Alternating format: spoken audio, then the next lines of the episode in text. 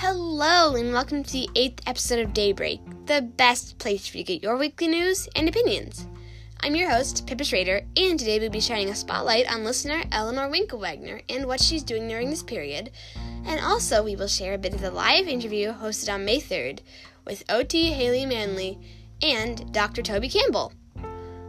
Also, after announcement break, a news tidbit on a creative circus on wheels, bringing joy to families in New Orleans, quarantining, and throughout the world. Now, let's get on with the show.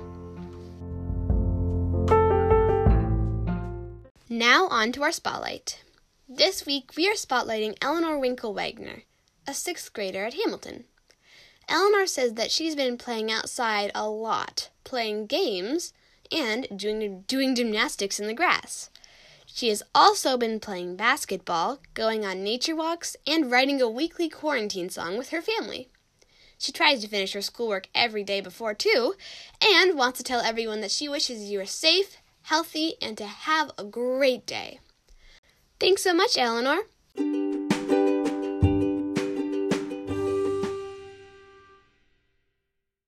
On May 3rd, me and my editor and um, co host, Braden Campbell, both were able to interview two amazing people. One is named um, Haley Manley, she is an occupational therapist, and the other is Toby Campbell, and he is a doctor. They both work locally in Madison, Wisconsin, if that is local from where you are right now. And they talked a little bit more about how COVID 19 is affecting them. So we were able to ask them some questions, me and Bryn were, and then we also opened up the floor to some cool listener questions. So the listeners really uncovered some stuff that I didn't really think about.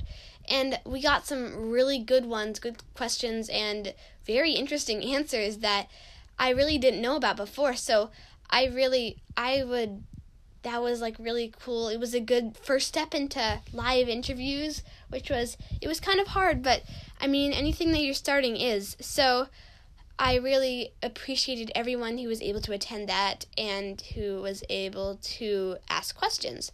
So, on the show today, um, we will only have a 20 minute segment of it because the actual interview was 45 minutes. But we also have a bonus episode above this one that has the entire interview. If you just want to skip to that one, listen to the entire thing, pause this, and then come back to this and listen to the rest of the episode. So uh, it depends on how long you're willing to listen to the um, interview, but I think it's worth it the entire time because it is so good. I learned so much more, and I really, I really think it was a it was a learning experience for every every aspect of it, especially with COVID nineteen. So um, that is really great, and I'm looking forward to do another one of those Facebook lives sometime in the future. Okay, here's the interview. Hi, I'm Pippa Schrader, and this is Bryn Campbell. Welcome to the Daybreak Live interview. Thank you all for attending. Today, we are interviewing Dr. Toby Campbell and occupational therapist Haley Manley. This interview is special since all of you listeners will ask the questions. The first, okay, let's get started with some warm-up questions by asked by us. Then we'll open the floor up to some of your questions. Okay, so for our first question, Haley, I know that you just started working. So, Dr. Toby, how is a regular day during this pandemic different from a regular day um, without COVID 19? That is a great question. You know, it is so different and it is different in many ways, but the most obvious difference is that there are relatively fewer people coming to the hospital. So the parking lot is empty and the cafeteria is empty because um, just people who work there and patients are there. When I go to see a patient in the clinic, they're by themselves, whereas normally they have family members with them. So that's the thing that I notice the most is the lack of people visiting. And it's really hard actually on patients and families as well, because families want to be there visiting when their loved one has something mm. serious going on, but they're unable to. Yeah. Yeah, yeah. So, Haley, tell us what your job is like and how it relates to COVID 19. Yeah, so I'm an occupational therapist. Um, a lot of people don't know what OTs do. I like to describe mm-hmm. it as kind of a cousin to physical therapy. um, but looking at occupations as our daily activities. So I work in a, an acute care setting in the hospital, so really looking at making sure that patients are able to be as independent and safe as possible in their daily activities of living. So getting up and down from your toilet, being able to take a shower, getting dressed, those types of things. Hmm. Interesting. Um, Um, how do you, how do both of you balance your outside life and your work life? Do you want to take that one? Sure. Well, this is my first full time job, so that's very exciting. And while I'm working full time for the first time, it's it's kind of different because I don't have homework and other jobs. So it's actually been kind of nice. I feel like I have more free time, so I've been able to spend a lot of time with my family, Oh. walks. Not much else to do currently, um, but it's been great. You know, for me, Brandon, family time has been good in a way that is strange because lots of your activities and your sister and your brother's activities have either been canceled or changed. And what that has meant is that we are much more likely to have dinner as a family together at home in the evening. We're much more likely to go for a walk after dinner. Um, so family time is even more important than ever before just because of the added strain and stress of this whole pandemic. And I think um, those are some of the things that I've noticed. Hmm. Yeah. That is awesome. So, what is a misconception of COVID 19 um, that you want to clear up? I think perhaps the most common misconception that people have is that if they get it, it's going to be terrible and they're going to die. Um, we know that most people who develop infection with COVID 19 actually are fine. Or maybe they're so fine they don't even know that they had it. And that's most people. So I want to reassure everyone that um, if you were to develop this infection, most likely you'll be fine most likely the people that you love will be fine. Some people have um, symptoms and it's scary, and only a small percentage of people get really sick or die. Um, and some people, some people do get really sick, and some people die. But most people are fine. That's, I think, the biggest misconception I see. Hmm. mhm. Okay, thank you. Uh, I know a lot of us probably are wondering this. What does COVID 19 stand for? Why is it called COVID 19? Okay. So this virus has a few different names. It is a coronavirus. That's the molecular structure of the virus itself. It's a ball with a bunch of spikes on the outside called a coronavirus. So the CO in COVID 19 comes from corona. Okay. Um, the V is virus, and the 19 is because in the year 2019 is when this virus developed. That was when we first noticed it. It has another name too, which is SARS CoV 2, which sometimes you will see. So you'll sometimes see people refer to it as just coronavirus, and sometimes um, COVID 19, and sometimes SARS CoV 2. All those names are, um, in this case, synonymous with this particular disease that's causing this pandemic. How does um, SARS-CoV-2 have to do with coronavirus? Also, I'm kind of I've, I haven't heard that one yet, so that that's kind of interesting. Well, so you may have heard of other um, viral outbreaks called SARS or Mhm. MERS. These are just um, other ways that World Health, the World Health Organization, and other organizations describe the illness. So it's just as if, I guess, um, you know, you Pippa have your name, that's your regular name, and you might have a nickname that people call you at school, and maybe your mom and dad even have a nickname for you. They're all talking about you, but just different nicknames. And so, in different Yeah. circumstances, people use different names for the same thing. Hmm. So now we're going to open the floor for some listener questions. So if anyone has questions, you can comment them in the chat box on the side. So it looks like our first question is from John Schrader, and um, he's asking, in this time of COVID-19, what is the largest challenge you both face in the work you do?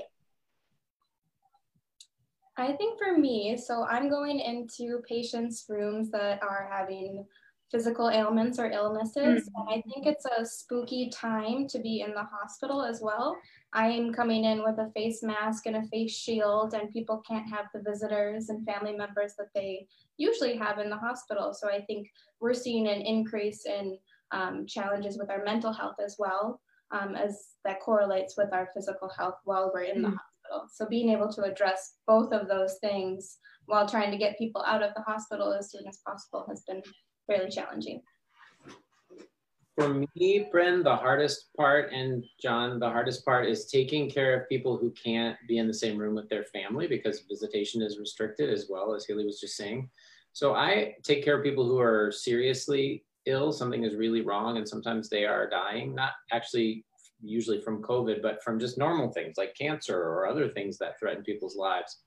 And it's really hard when they can't have visitors. I um, on my way home today before this interview, I was talking with a family on the phone who would really like to be in the room with their loved one, and we would have been talking face to face, but we couldn't. And so I talked to them on the phone. Earlier today, I was meeting with a young patient of mine whose room happens to look out on the parking garage.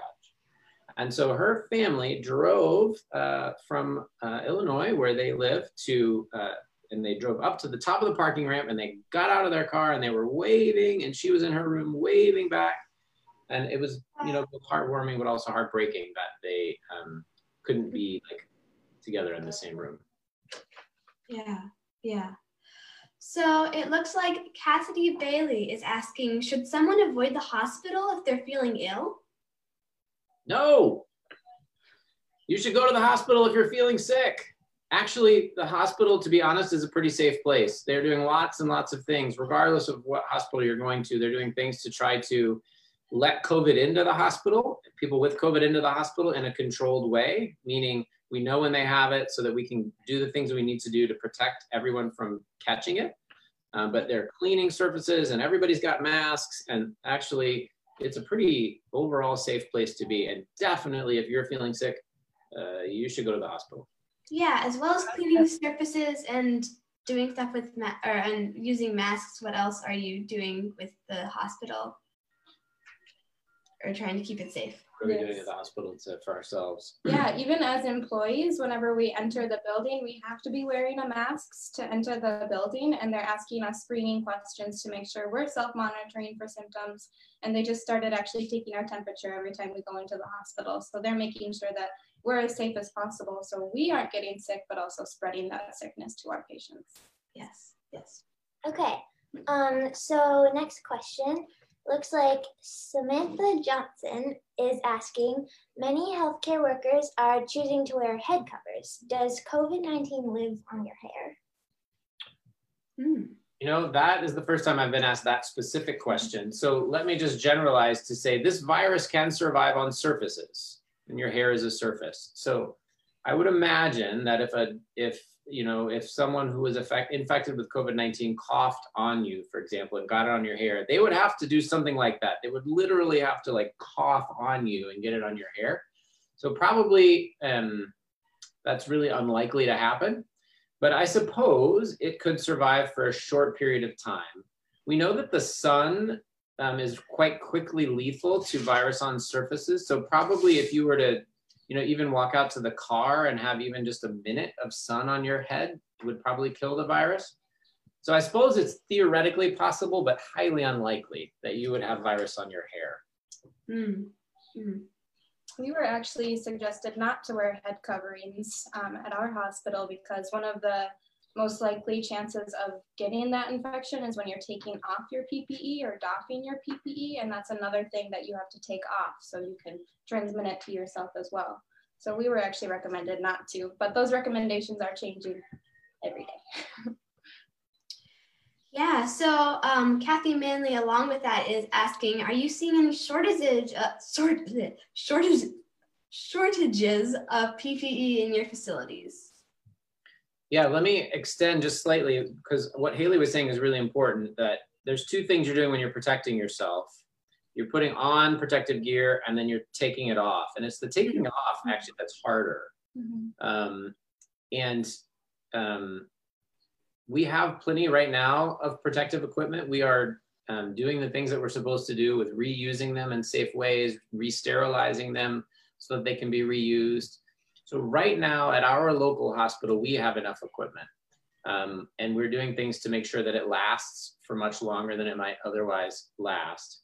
Um, there are, that may not be the case at other hospitals for sure, because the equipment overall has been limited, but everybody is trying to make it last. I may not have answered the question, but. Okay, um, next question. Um, Tom Lafayette is asking Dr. Toby Campbell, have you been cutting your own hair? Oh, you know, this is uh, one of the things that sometimes you have to do when you have too much hair. You need less of it. So yeah, I wonder what I wonder what you all could make a comment about what you think. Uh, a self haircut. Mm-hmm. yeah. So um, Ginger Schrader is asking, what temperature reading would be considered a red alert when you enter the hospital? So a fever.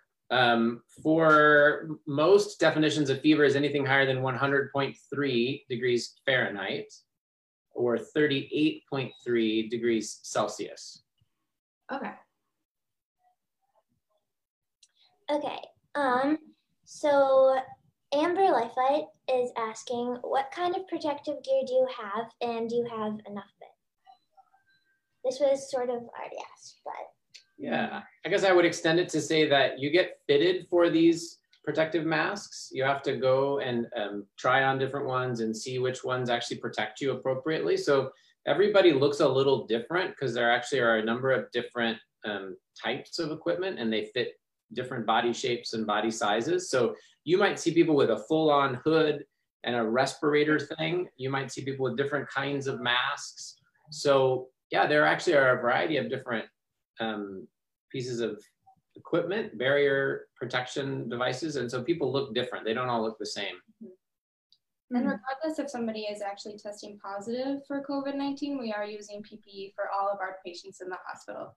So I, every room I go into, I have that face mask and face shield on, and that's not only to protect them, but also to protect me. Yeah, yeah. So it looks like Cassidy Bailey is also asking, what types of things should we be doing at home to stay as healthy as possible? What that one? Sharesies. What's that? Sharesies. Sure, yeah. uh, I think a big part of that is maintaining our physical health, but also maintaining our mental health. Um, so taking the time for self-care is what we like to do and what we enjoy to do, um, as well as making sure we're trying to get some exercise, eat as healthy as we can, all those basics as well. Yeah, yeah. Agreed. And specific to the virus, um, it's about your hands. So keeping your hands clean. Um, I you've seen me adjust my glasses and itch my eye, just wash my hands right before sitting down. So I feel good about that. But I actually am really intentional about washing my hands prior to touching my face. So if you can do those things, I think you are doing what you can to keep yourself safe. The policy approaches where, you know, for the governor, for example, asking you to stay home in your state or local officials asking you to stay home in your state is really just a fairly blunt tool to try to diminish the spread of the virus. It's blunt because it's not specific at all, right? It affects everyone. Ideally, you would just have the people who had the virus stay home. The problem is we don't know who has it and who doesn't because so many people are asymptomatic and we haven't to this point had enough testing to test lots and lots of people. So we don't have a great sense of who has it and who doesn't. And that's why all of us have had to stay home. But I think that is another thing that we are doing to keep yourself safe, which is to, you know, all these measures that you're taking, staying six feet away from people and wearing a mask, and those are also important. Okay. Um, Hadley Johnson wants to know if she should be scared of people wearing masks. No. you don't need to be scared of people wearing masks. Everybody really is going to be wearing masks in public and when they're in groups of people for honestly for a long time probably i don't know i'm gonna guess probably a year Hmm, okay. Sounds good. So Colleen Johnson is also asking, what are some ways we can support healthcare workers like yourselves? Well actually just some of the things that happen on so I walk to work and I pass signs mm-hmm. that say thank you healthcare workers or things like that. I pass chalk drawings that say things like that. Yeah. And I notice them and it does make me feel good and it's really nice. Um, Colleen Johnson, the person asking this question, has actually taken additional steps. She has sent Girl Scout cookies to the hospital, and I can tell you that little things like that make a great deal of difference too. I think mm-hmm. perhaps the greatest thing you could do is is the expression of gratitude, whether that is through a little sign or through just a small gesture.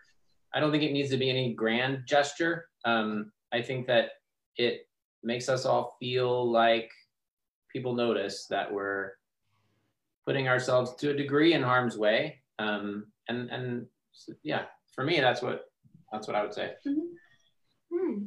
Hmm. Okay, Kathy Manley is asking Do healthcare workers have access to testing for COVID, both themselves and patients? Yes, um, employees at UW have been able to receive test results fairly quickly as well. And I think right now, all of our patients who are admitted are either receiving tests if they're undergoing procedures or surgeries, um, and those are actually being turned over pretty quickly. So we'll know within a couple of hours if they're testing negative or positive. Yeah, lately we have a lot more testing, agreed. Um, more than 2,000 UW Health, where we work, employees have been tested. Um, the last number that I heard, which was late last week, was that 47 had tested positive. None of them had, to the best of our knowledge, um, con- contracted the disease from their patients, meaning that the disease was transmitted out in the community, which also means that we're doing a good job with the protective equipment, that transmission from patient to doctor or healthcare provider is not happening. Um, and well, for, yeah, so yes, lots of tests. And okay, so here's another thing you're going to start to see. There are tests to um, ask the question, do you currently have the infection? Then there's a separate set of tests that are going to be called antibody tests that you'll start seeing more and more about these because there were recently some tests that were FDA approved. These are seeking to ask the question, have you had the infection in the past? They're quite different tests. The test that says, do you have it now is very accurate. It's very rarely incorrect. These antibody tests are variable. Some of them are quite good. Some of them are not great. Um, the, when they're not great, they give you what's called a false positive, meaning they say you've had the infection, but you haven't actually. It might be getting a false positive because you've had another kind of coronavirus infection, and that's what's um, those antibodies are in your blood, and that's what the test is, is detecting. So these tests are new, and the whole world really is still learning about how reliable they are. Um, but UW Health started testing or offering antibody testing to employees to try to get a sense of who maybe has had the infection. Um, and they did a lot of homework to pick the best test, the one that's the most accurate. But even then, there's some uncertainty around how many false positives there might be. Mm. Mm. Thank you again to Toby Campbell and Haley Manley for letting us interview them on this live interview featured this week, and to Bryn Campbell, who was my co interviewer. Also, a very, very big shout out to give to all those people who came and attended or asked questions in advance and let me read them on the show. Also, if you want to actually listen to the rest of this, it's going to be in the bonus episode above this episode. So just click on that and you'll get the rest of that interview.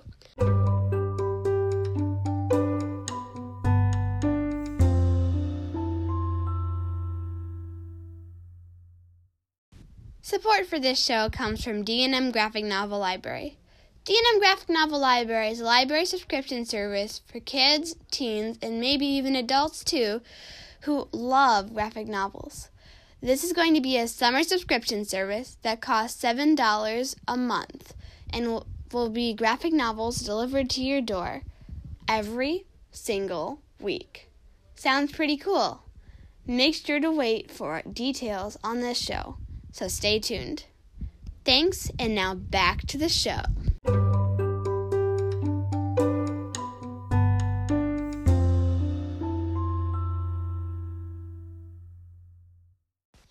Hi, and welcome back to Daybreak.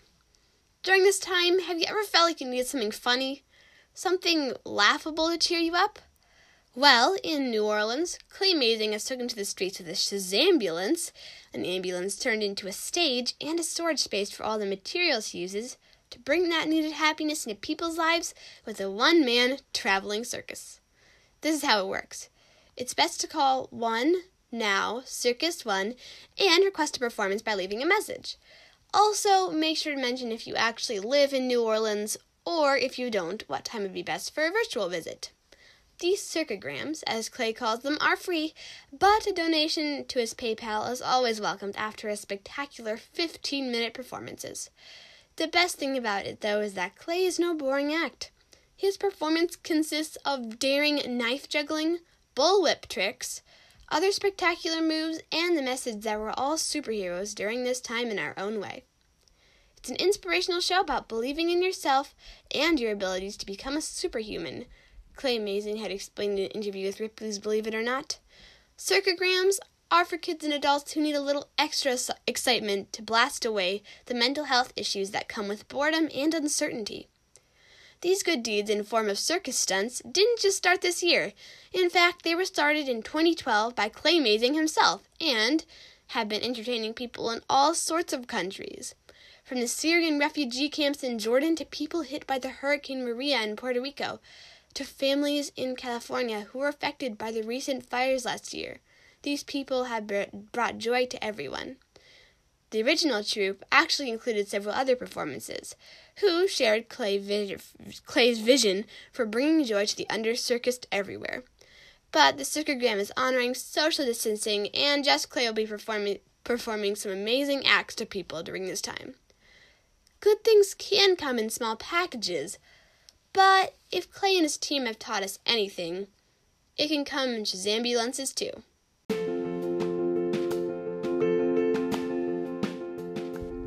Hi, and this is Pippa from Daybreak. Thanks so much for everyone from to listening to the show and to Eleanor Winkle Wagner, who was our spotlight, Toby, Haley, Bryn, and everyone who listened to our Facebook Live for all of that great work everyone did. And also, I want to just give a little shout out to all the other workers out there who are dealing with COVID 19 right now, whether you are a mailman or you're restocking shelves or you are like sort of like Toby or Haley working in medical um, health and care for different people who are sick with it. So, uh, I wanted to give a big shout out to all of you, everyone who I mentioned. And um, Pippa, signing off.